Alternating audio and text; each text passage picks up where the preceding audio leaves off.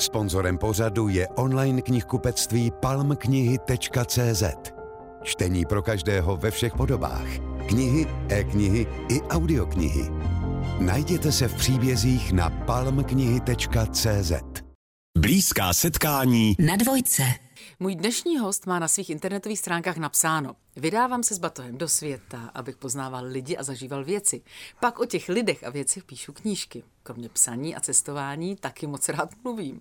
A tak objíždím republiku s přednáškami. No, myslím, že jsem si na dnešní den nemohla lepšího hosta přát. Jenom dodám, že těch knih vydal už šest a ta poslední se jmenuje Všechny cesty vedou do Santiaga. Mým dnešním hostem je cestovatel a spisovatel Ladislav Zibura. Dobrý den. Dobrý den a děkuju za pozvání.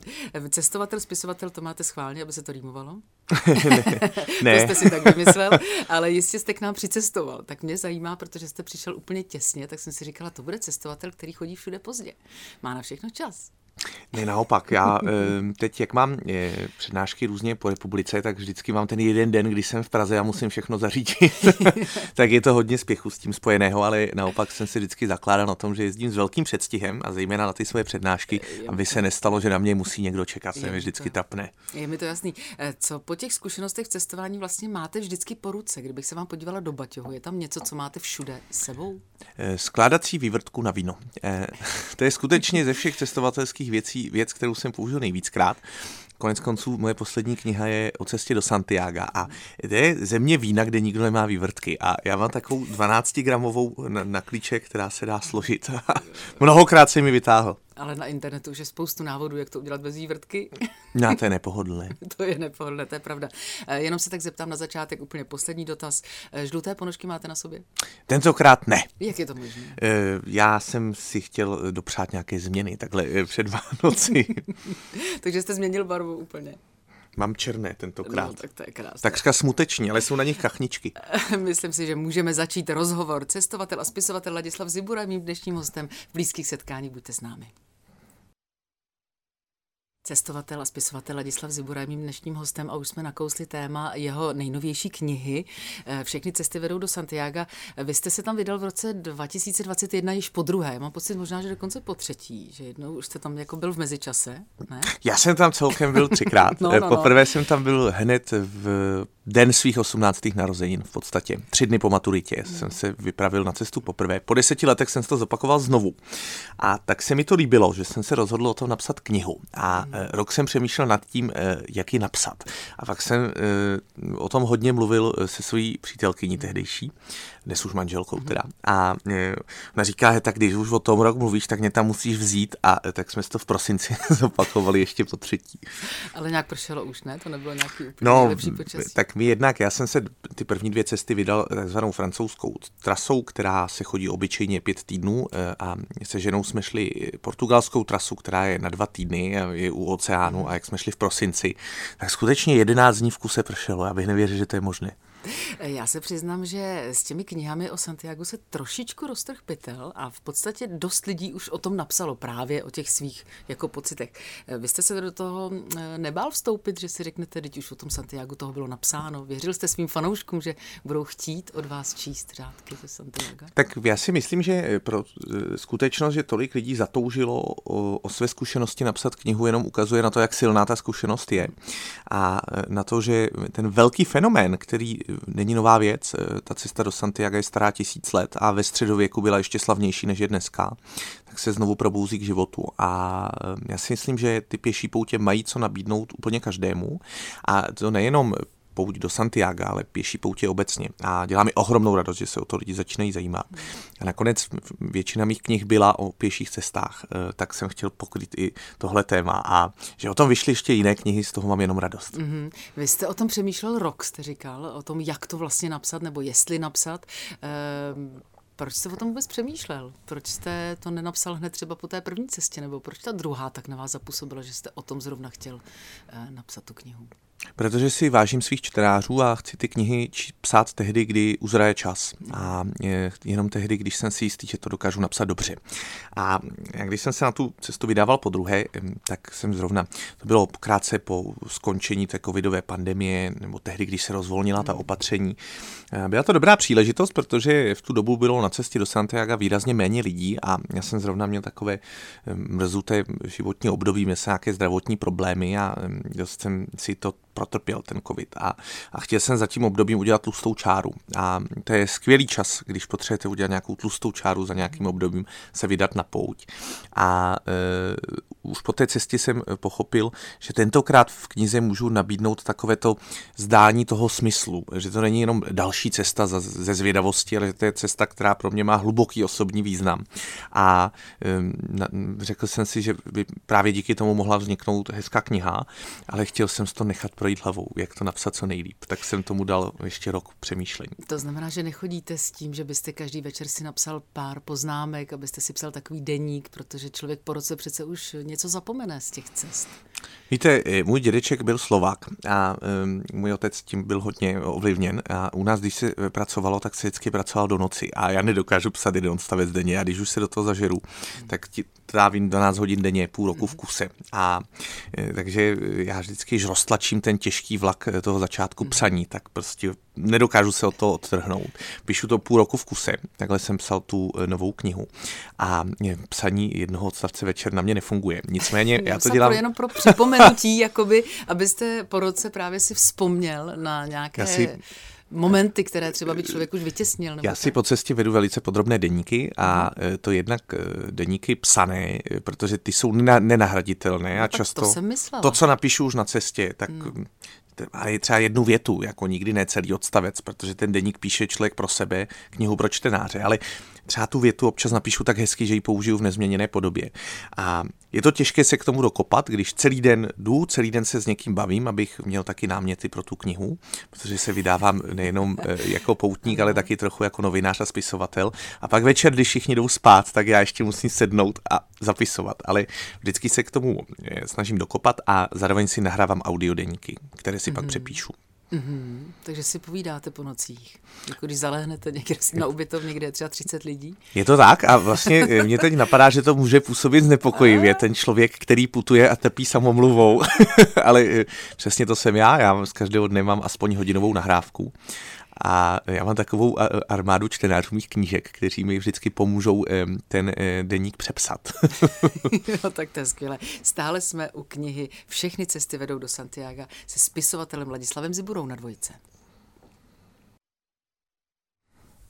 Novinář, cestovatel, spisovatel Ladislav Zibura je mým dnešním hostem. Co mě na vás velice zaujalo, že vy jste cestovatel, který by jednou chtěl rád cestovat s cestovkou.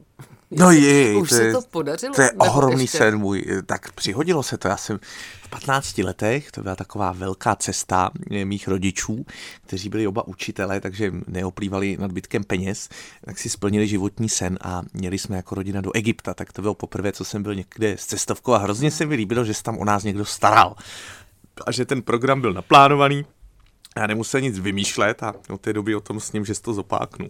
A není no ale, cestovka ale, jako cestovka. No ale to je zvláštní, protože cestovatelé naopak chtějí být jako sami, nechtějí, aby jim to někdo plánoval, nechtějí, aby někdo jim to vůbec organizoval vlastně, že tam bude i s někým jiným logicky, že jo, i když jsou cestovky, které už to dělají na míru třeba pro jednoho člověka, ale e, přesto jsem myslela, že cestovatel je právě ten, který si to chce zařídit všechno sám. Já si myslím, že když se člověk přestane vymezovat, tak si ohromně zlepší život. Takže já jsem moc rád, když můžu cestovat za dobrodružstvím sám na místa, kam se vůbec nejezdí, stopovat, bavit se s místními, to je všechno krásné. Ale představa toho, že jedu někam do zahraničí a všechno je zařízené a někdo mi vykládá, a to je nejlepší na cestovkách, ti průvodci, že jo, že vás někdo zasvětí do tajů té země. A to byste a... mohl dělat vy, mě napadlo. No to jo, ale... toho víte hodně už. Já mě vy, ale hrozně lezli na nervy ty lidi. Počkej, to jste říkal, že máte lidi rád. No to mám, já chodíte mám, právě já, kvůli tomu, kvůli já mám lidem. Lidi moc rád. Lidi jsou skvělí, dokud se na ně nemusíte spolehnout. A to já bych měl strach, že by mě chodili pozdě na ty srazy a že by se mě jo, někdy jo, jo, jo. courali a, a toulali a, a toho já bych se bál. A té veliké zodpovědnosti za někoho jiného. Já moc obdivuju průvodce. Já si myslím, mm-hmm. že to je opravdu jedno z nejnáročnějších povolání, jaké člověk může mít. Mm-hmm. E, celá ta vaše cesta, vlastně to už jsme říkali, byla v době covidu, kdy bylo vlastně úplně všechno uzavřeno, cestovat se nemohlo. Vy jste ale docela toho procestoval dost právě v tomto období. E, potkával jste na cestě spoustu takových podobných lidí, jako jste vy? Tak já jsem vždycky dodržoval ta covidová opatření, ale tak racionálně jsem využil té příležitosti se podívat na místa tehdy, kdy tam nebylo tolik turistů, e, takže třeba do Santiaga jsem putoval tehdy, když už se ta covidová opatření rozvolnila, ale skutečně kratičce poté, takže tam ještě ty lidé nestihli přijet a ubytovny dosud musely být na polovině kapacity. No, teda to vládní opatření ve Španělsku e, zamýšlelo to, že e, bude vždycky jedna postel volná, jedna prázdná, jenomže jak si Španělé rádi šetří práci, jak to udělali, takže půlku pokojů nechali zavřených a druhá půlka byla zaplněná lidmi. Ale e, vyřešili to chytře, ano. Byla to, byla to prima příležitost a zároveň jsem během covidu napsal knížku o Česku, e, protože se hodně říkalo, tak teď nejde cestovat, to je neštěstí. Já jsem říkal, jde cestovat i po Česku a Česko je ohromně zajímavé. A já vždycky chtěl napsat knihu o Česku, to byl můj velký sen. A tak jsem to splnil to první covidové léto, kdy všichni byli nadšení, že se zase můžou lidé potkávat, být opatrněji. A abych nejezdil stopem, protože jsem považoval tuhle cestu stopem za nebezpečnou, abych někoho nenakazil. Tak jsem si pořídil své první auto. A byla to taková prázdninová výprava, moc rád no, na to vzpomínám. Řidičák jste dělal vlastně až v dvaceti sedmi letech, poměrně pozdě. Jaký byly začátky? No krušné, krušné. E, nicméně, já myslím, že výhoda toho, když začínáte řídit v dvaceti sedmi, je, že už se toho tolik nebojíte a víte, že prostě když to se... Škoda, to byste se měl bát, ne? No, já mám respekt, ale no. Vím, že když do sebe ťuknu s někým při couvání, tak to jsou jenom plechy a že důležité je řídit neagresivně, ohleduplně k ostatním a nebýt z toho zas tak vystresovaný, aby člověk byl schopný pohotově reagovat. A třeba dát přednost ostatním tehdy, když je to třeba. Dneska se možná platí v tom věku, nebo když se to někdo dělá takhle brzy, vysoké povinné ručení, tak to možná vás minulo. Ne, díky tomu věku. Ne, vůbec ne, ono se to počítá podle toho, jak dlouho máte řidičák, takže mě, takže to, jste na to, mě to mě to napálili a až, až teď teda to mám, až teď to mám levnější. Stále si povídáme s cestovatelem a spisovatelem Ladislavem Ziburou na Dvojce. Ladislav Zibura, spisovatel a cestovatel, píše knihy v podstatě intenzivně půl roku, ale zásadně je nepíše doma. E, nestačí vám špunty do uší? Ne, vůbec ne. to... Um... Já, to není tak, že by mě doma něco rušilo, ale já mám doma spoustu věcí, které můžu dělat místo toho psaní. A já do, dokonce, když jsem psal svoji první knihu, tak tu jsem psal na chatě a já jsem furt něco dělal místo toho a tak jsem velkou část té knihy napsal na střeše, že jsem vylez po žebříku na střechu a vždycky se mě takové to nutkání jako na chvíli dělat něco jiného, tak se mě tak nechtělo po tom žebříku dolů, že mi nic jiného nezbylo, než psát tu knihu a dneska už jsem se v tom vypracoval u té šesté knihy a chodím psát do kaváren a mě na tom ohromně vyhovuje to, že se kolem mě něco děje a když po... To vám vyhovuje? Hmm. To bych právě řekla, že je daleko horší, než být doma v tom klidu, když dopoledne doma třeba nikdo není, tak bych řekla, že tam je to daleko větší klid. V kavárně, kde je spoustu lidí. No ale on na mě nikdo nemluví a já se umím hluboce soustředit i v hluku, to mě vůbec aha, nevadí. Aha. Dokonce já se umím tak hluboce soustředit, že se mně stane, že na mě někdo mluví, já ho fyzicky neslyším a... To má hodně ráda moje manželka, tuhle moji schopnost. Protože si možná dávat ty špunty i doma, ne? Ne, já špunty vůbec nepoužívám. Mě dost hlasitě píská v uších a když si dám špunty, tak je to mnohem horší. Takže naopak já vyhledávám ten, ten hluk. A to je taky jeden z důvodů, proč já nejsem rád sám doma, protože to mě prostě píská v uších. A v těch kavárnách, já mám pocit, že to je takový bonus, že jsem jako osm hodin byl v kavárně, to je přece úžasný, to je sen každého snad. A zároveň jsem u toho dělal tu práci, takže já mám pocit, jako kdybych ani nepracoval, že jsem přeci celý den seděl v kavárně a přitom jsem u toho soustředěně psal. Ale ono to psaní je taková osamělá činnost a já si nepřijdu tolik sám, když jsem mezi těmi lidmi. jsou všichni ty lidi, které vlastně potkáte na cestách, myslím tím, kteří třeba podél cesty žijí, tak jsou stále přívětiví, když právě to jsou ti, se kterými člověk rád hovoří, rád je oslovuje, ale přece jenom, když si představím sebe, že by mi tam denně prošlo tisíce lidí, tak nevím, jestli by byla úplně jako příjemná. Musíte umět odhadnout, kdo se s vámi chce bavit a kdo ne. A to si myslím, že je schopnost, která se dá naučit. A když je člověk v tomhle empatický, tak potkává jenom milé lidi. Je pravda, že ta cesta do Santiaga, ono, ono tam vede mnoho, mnoho tras, ale já jsem šel po té nejvíc frekventované, po té francouzské trase, tak ta je exponovaná, ale jak jsem šel po tom covidu, tak spousta lidí říkala, hele, já, mě to štvalo, ty poutníci, ale teď, jak tu dva roky nebyli, mě bylo normálně smutno. A spousta lidí si uvědomila, jak vlastně to poutnictví přináší život do té jejich vesničky, že bez poutníků tam nemají třeba ani práci. A takže bych řekl, že to byl naopak takové hezké období, kdy tam jít. A Španělé jsou expresivní, oni vám hned dají najevo, jestli se s váma chtějí bavit nebo ne. Ale vy právě potkáváte spoustu těch poutníků. Všichni hovoříte anglicky nebo všichni se dorozumí úplně na první dobrou? Jak to tam je? Já jsem v tomhle pohodlný, řeknu upřímně. Já umím dobře anglicky a, a, a angličtina je ten jazyk, ve kterém jsem schopný vést ty hluboké konverzace o životě. A každý den tam potkáte těch lidí tolik, že si můžete vybrat ty anglicky mluvící. Namísto toho, abych svou chatrnou němčinou konverzoval o tom, kolik stojí pivo v Německu a kolik stojí ve Španělsku. A, takže především jsem se bavil s lidmi, kteří, kteří vládli angličtinou. Vzniká tam přátelství, nebo se třeba po té cestě je vám líto? Protože se asi potkávat, jestli tak správně chápu, tak se během těch, já nevím, dvou měsíců třeba potkáváte mnohokrát, ne? S těmi samými lidmi. Poutníky. Oni všichni jdou podobným tempem a je to úplně zázračné, že skutečně já jsem do Santiaga došel s člověkem, kterého jsem potkal ve vlaku, který jel na začátek té naší cesty a, a, a prostě celých těch devět set kilometrů jsme šli tak podobným tempem, že jsme spolu došli do Santiaga a od prvního dne neustále potkáváte stejné lidi, protože máte podobné tempo a přátelství tam vznikají úžasná a nejenom přátelství, ale i vztahy. Já znám lidi, kteří tam našli partnera, se kterým později založili rodinu a je to proto, že všichni sdílíte podobný osud, podobné nesnáze a taky na sebe máte čas.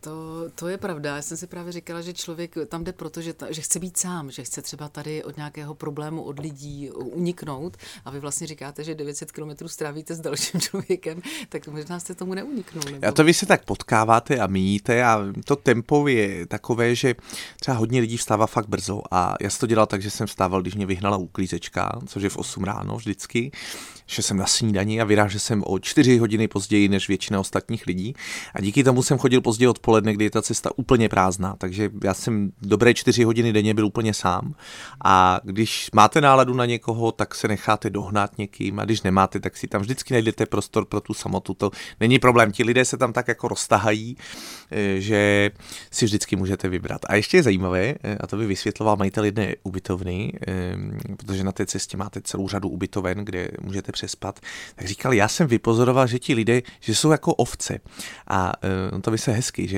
že se tak zhlukují jako k sobě a vždycky jsou dvě hodiny, kdy nepřijde vůbec nikdo a pak během pěti minut projde padesát lidí a že tak lidé přirozeně jako vyhledávají tu přítomnost ostatních, ale kdo chce být sám, tak si příležitost najde. Navíc a ještě poslední věc k tomu tématu, tak dneska už existuje celá řada alternativních tras, že i když putujete po té francouzské trase, tak každý druhý den si můžete vybrat nějakou alternativní trasu, která je třeba o něco delší, vede k nějaké pamětihodnosti, k nějakému zapadlému kostelíku a tam nebývá vůbec nikdo. Mm-hmm.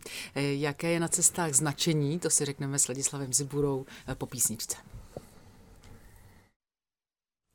Co je velice zajímavé, že cestovatel Ladislav Zibura má prý velice špatný orientační smysl, což mi k cestovateli taky moc nejde, se přiznám. A to se prostě může stát.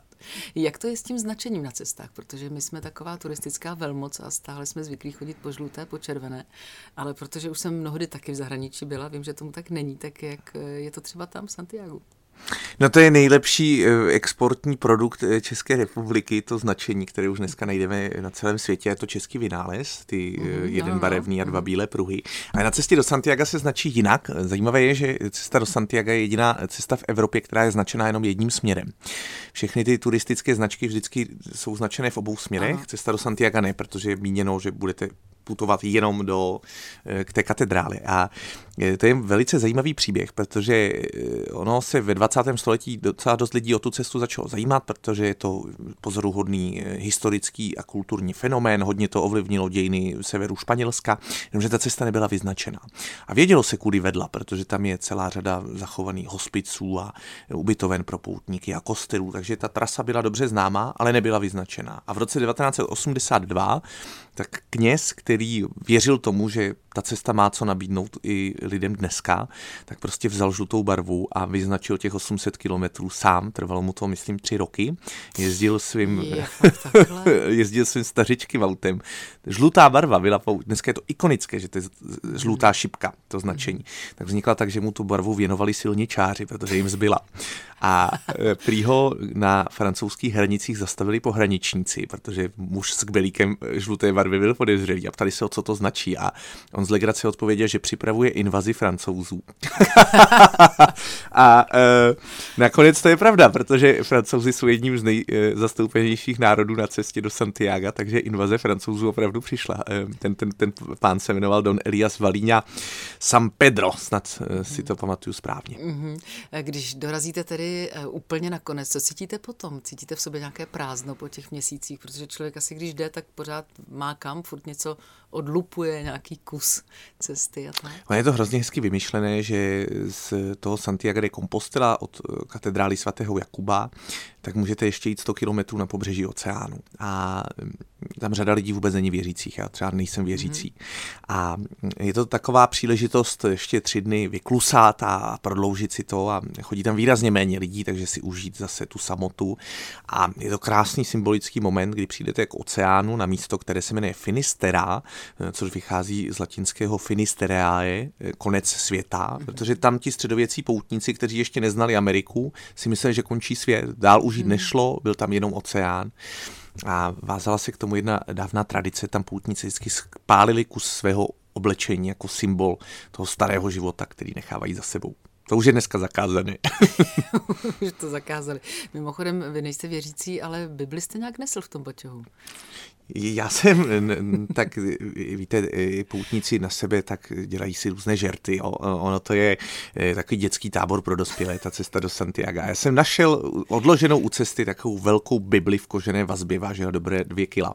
Já jsem mě v plánu jí přinést na ubytovnu, protože mě bylo jasné, že když začne pršet, tak z toho bude odpadek. A pak nás tam rozčilil jeden, jeden Španěl, který vyrušoval celou noc a vykřikoval různé věci. A my jsme se kvůli němu nevyspali, on ještě hrál hry na mobilu se zapnutými zvuky.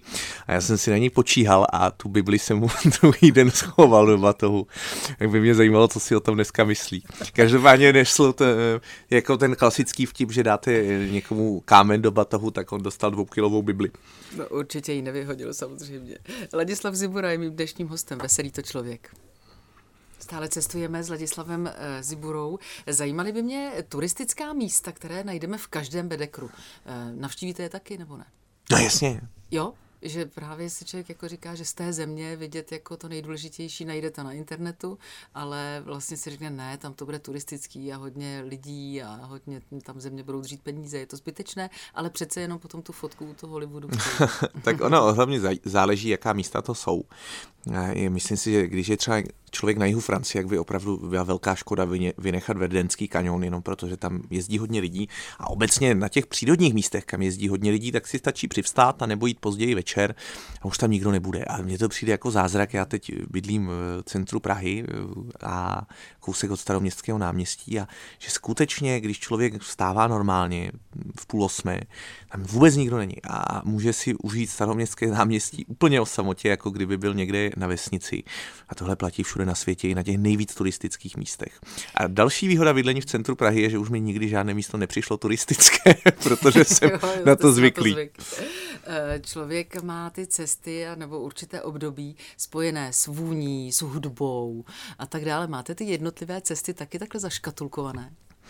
Jasně, a já to mám ještě hodně spojené s životními obdobími, protože mě je třicet jedna a začal jsem cestovat v patnácti, takže už to dělám půl života a když je člověk mladý, tak ten rok je pro něj dlouhý časový úsek, takže na každou cestu jsem se vydával v trochu jiném rozpoložení. A ještě jak to mám zakonzervované v těch knihách, tak je ohromně zajímavé pro mě. Já už to teda nedokážu číst, já si sám sobě hrozně lezu na nervy, ale jenom si přečíst dvě stránky a vidět, jak moc jsem se změnil. A vůně jednoznačně. Mě, já třeba do dneška, když cítím někde vůni oleje, ale takového toho motorového oleje, aha, tak mě to v myšlenkách vrátí na cestu do, do Egypta, jo, kde jo. jsme pluli na lodi a, a smrdilo to tam úplně stejně. A když cítím vonné tyčinky, jak se okamžitě vrátím do Nepálu, kde jsem byl dvakrát, jednou se svými rodiči, které jsem tam vzal, aby si splnili svůj životní sen a, a jednoznačně to takhle mám. A chutě taky. Vy často zmiňujete slovo svoboda, což je velice zvláštní, když jste se vlastně narodil už do svobodné země. Proč vás ta svoboda takhle provází? Tak já si myslím, já jsem ohromně vděčný za to, že jsem se narodil do svobodné země, ale že si i v té svobodné zemi vytváříme ohromné mantinely. A vytváříme si mantinely výchovou, vytváříme si mantinely přístupem k ostatním lidem a vytváříme mantinely sami sobě, třeba svým strachem. A já myslím, že je důležité si připomínat, že žijeme v jedné z nejbezpečnějších zemí světa. To je realita, podložená statistikou kriminality. A, a, a přesto najdete i u nás spoustu lidí, kteří, kteří mají strach cestovat i po Česku. A já je naprosto chápu, každý má právo na svůj strach, ale pro mě je důležité ten strach překonávat a právě tehdy, když člověk překonává své strachy, tak se stává svobodným. Já třeba mám velký strach z výšek a proto už dva roky chodím lézt na umělou stěnu. Teď jsem se zrovna, zrovna jsem sem přijel z umělé stěny, protože když jsem tam v těch deseti metrech na tom laně, tak, tak překonávám ten svůj strach z výšek a, a už jsem se ho trochu zbavil a tím se stávám svobodnější. A při stopování jste strach nikdy neměl? Já mám ohromnou výhodu, že jsem muž a mrzí mě, že to takhle je hmm. a co s tím můžeme udělat? Vychovat děti, které budou ohleduplnější k ženám, ale tím, že jsem muž, tak to prostě mám jednodušší. No a zároveň bych řekl, že jsem si vyvinul takový kompas, že mi stačí chvilku si člověka prohlédnout a, a odhadnu přinejmenším to, jestli mi s ním bude příjemně. No, ale už se třeba nedá vystoupit. Ladislav Zibura je mým dnešním hostem. Vlastní svět měl nejen Marek Ztracený, ale má ho také cestovatel a spisovatel, novinář Ladislav Zibura stále na dvojice Blízkých setkáních. Eh, už jsme mluvili, nebo jsme nakousli přednášky. Poslední jste měl včera, bylo to v Praze. Bylo to stejné jako vždycky? Ne, po každé je to jiné, protože po každé přijdou jiní lidé a já ty přednášky dělám všude po republice. Máte jich tam neuvěřitelné množství, to musím říct, že když se člověk podívá na vaše stránky, tak vy přednášíte snad denně až do června. No, protože je to můj koníček, no, já to mám tedy žádné cesty, ohromně rád.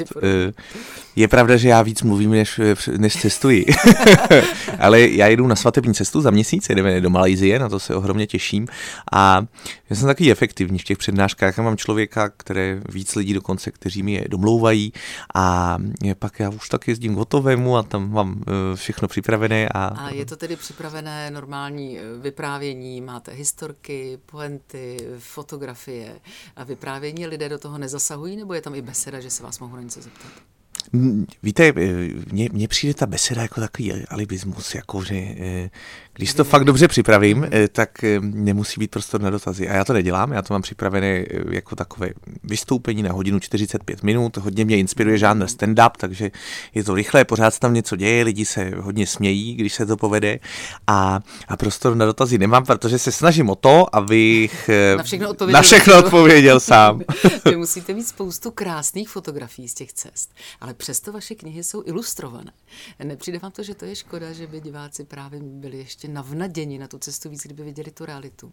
Mně přijde, že fotografie kradou ten příběh pro sebe a pro autora. Kdybych viděl v té knize, jak přesně ten člověk vypadá, tak už si ho nemůžu představit. A proto jsem vždycky chtěl mít v knize ilustrace. V žádné knize nikdy fotografie nebudou mojí. A já vím, že nikdy se nemá říkat nikdy, ale o tomhle jsem opravdu pevně přesvědčen. A navíc mám úžasné ilustrátory, kteří kteří to dělají krásně. A já jsem vyrostl na těch dobrodružných knihách, které byly krásně ilustrované a do dneška si po dvaceti letech vybavím, jak některé ty ilustrace vypadaly. A tak chci tenhle zážitek zprostředkovat taky svým čtenářům. Na vašich vyprávěních je opravdu fascinující, že vy řeknete takovou věc zvláštní a vždycky vysvětlíte, jako například, že řeknete, že templáři vznikli proto, aby poutníci nebyli okradeni, nebo že někdo pije na šrot. A vy to vysvětlíte, řeknete k tomu nějakou historku, ty lidi vám všechno věří. Já, já to všechno pravda. já, to já vás nepodezírám, že byste si to vymýšlel, ale přeci jen to máte prostě všechno opravdu podložené historicky. Tak já mám vystudovanou žurnalistiku, ano. Takže mám blízko k věcem, které jsou podložené fakty a navíc na přípravě knih spolupracuji s historikem, který to po mně všechno čte a ověřuje a, a já s ním konzultuju věci a vždycky jsem si zakládal na tom, že e, co se týká nějakých historických faktů, anebo i zajímavostí, které se dotýkají historie a kultury, tak jsou vždycky přesné a podložené a ověřené. Vy občas také přednášíte na školách. Jak vidíte mladou generaci? Já už jsem to přestal dělat e, před třemi roky a z jednoduchého důvodu e, já jsem, jak mám ty večerní vystoupení pro dospělé, tak jsem zjistil, že je ohromně složité se pro mě soustředit dopoledne. Protože to je jako kdyby najednou učitele někdo nutil, ať učí v deset večer, protože v deset večer já běžně ještě mám přednášky. E, nicméně já jsem optimista, že jo, tak e, už, e, už Aristoteles říkal, e, naše mládež je veskrze e, prohnilá, e, jo, nebo to byl možná Platón, ale e, to je staré jako lidstvo samota, obava z nastupující generace. Já, já když vidím ty věci, které dneska mladí lidé umí, třeba jak umí skvěle anglicky, e, nebo jak umí e, skvěle stříhat videa, tak mají kompetence, které já jsem neměl. Ale vždycky se říká, za našich mladých let toto nebývalo, že? A mně se ještě, ještě ohromně líbí, že se podařilo těm mladým lidem rozbourat také ty šikanózní struktury, které byly hodně silně zakořeněné v naší společnosti, která prostě tak muži zažili tu vojnu, že jo, tam šikaná, na pracovišti šikaná, prostě za toho minulého režimu víte to asi lépe než já. A já se ještě p- p- prožil to v období, kdy jsme se prostě, když se, já byl tlustý dítě, tak se mě lidi smáli a tak dál. A přijde mi, že ta nastupující generace je k sobě mnohem ohleduplnější a, a že jsou chápavější a, a takový jako citlivější a, a to mně přijde moc fajn. Vy se svými fanoušky komunikujete hodně na sociálních sítích a vy jste je vyzval k tomu, aby vám řekli, kde nebo které místo je nejlepší pro to, kde se jaksi vzít nebo tak pro svatbu, kde to je pěkné. Poslechl jste je vůbec? No jasně, dopadlo, já to je nejlepší věc na sociálních sítích, že můžete slyšet názor velkého množství lidí. Když si o něj požádáte, to je skvělé, bohužel vám velké množství lidí dává svůj názor i tehdy, kdy o něj nežádáte, ale když se potřebuji poradit, tak dostanu skvělé rady na, na sítích, když jsem dělal také rešerše. Teď jsem se třeba ptal na tipy na dárek a mám tam čtyři sta komentářů, je to super. A jo. A Malajzii vám také vybrali? ne, ne, ne, ne, to jsme si, my jsme měli svatbu v Portugalsku ve dvou na pláži a teď si to ještě zopakujeme pro rodiny a to byl skutečně tip na svatební místo, o kterém bych se nedozvěděl, nebýt, nebýt fotografa Františka, který mi to napsal do komentářů. Tak to je krásný závěr dnešního rozhovoru. Mým hostem byl cestovatel, spisovatel Ladislav Zibura. Moc vám děkuju za návštěvu. Já moc krát děkuju za pozvání. Mějte se krásně a vy poslouchejte dál dvojku.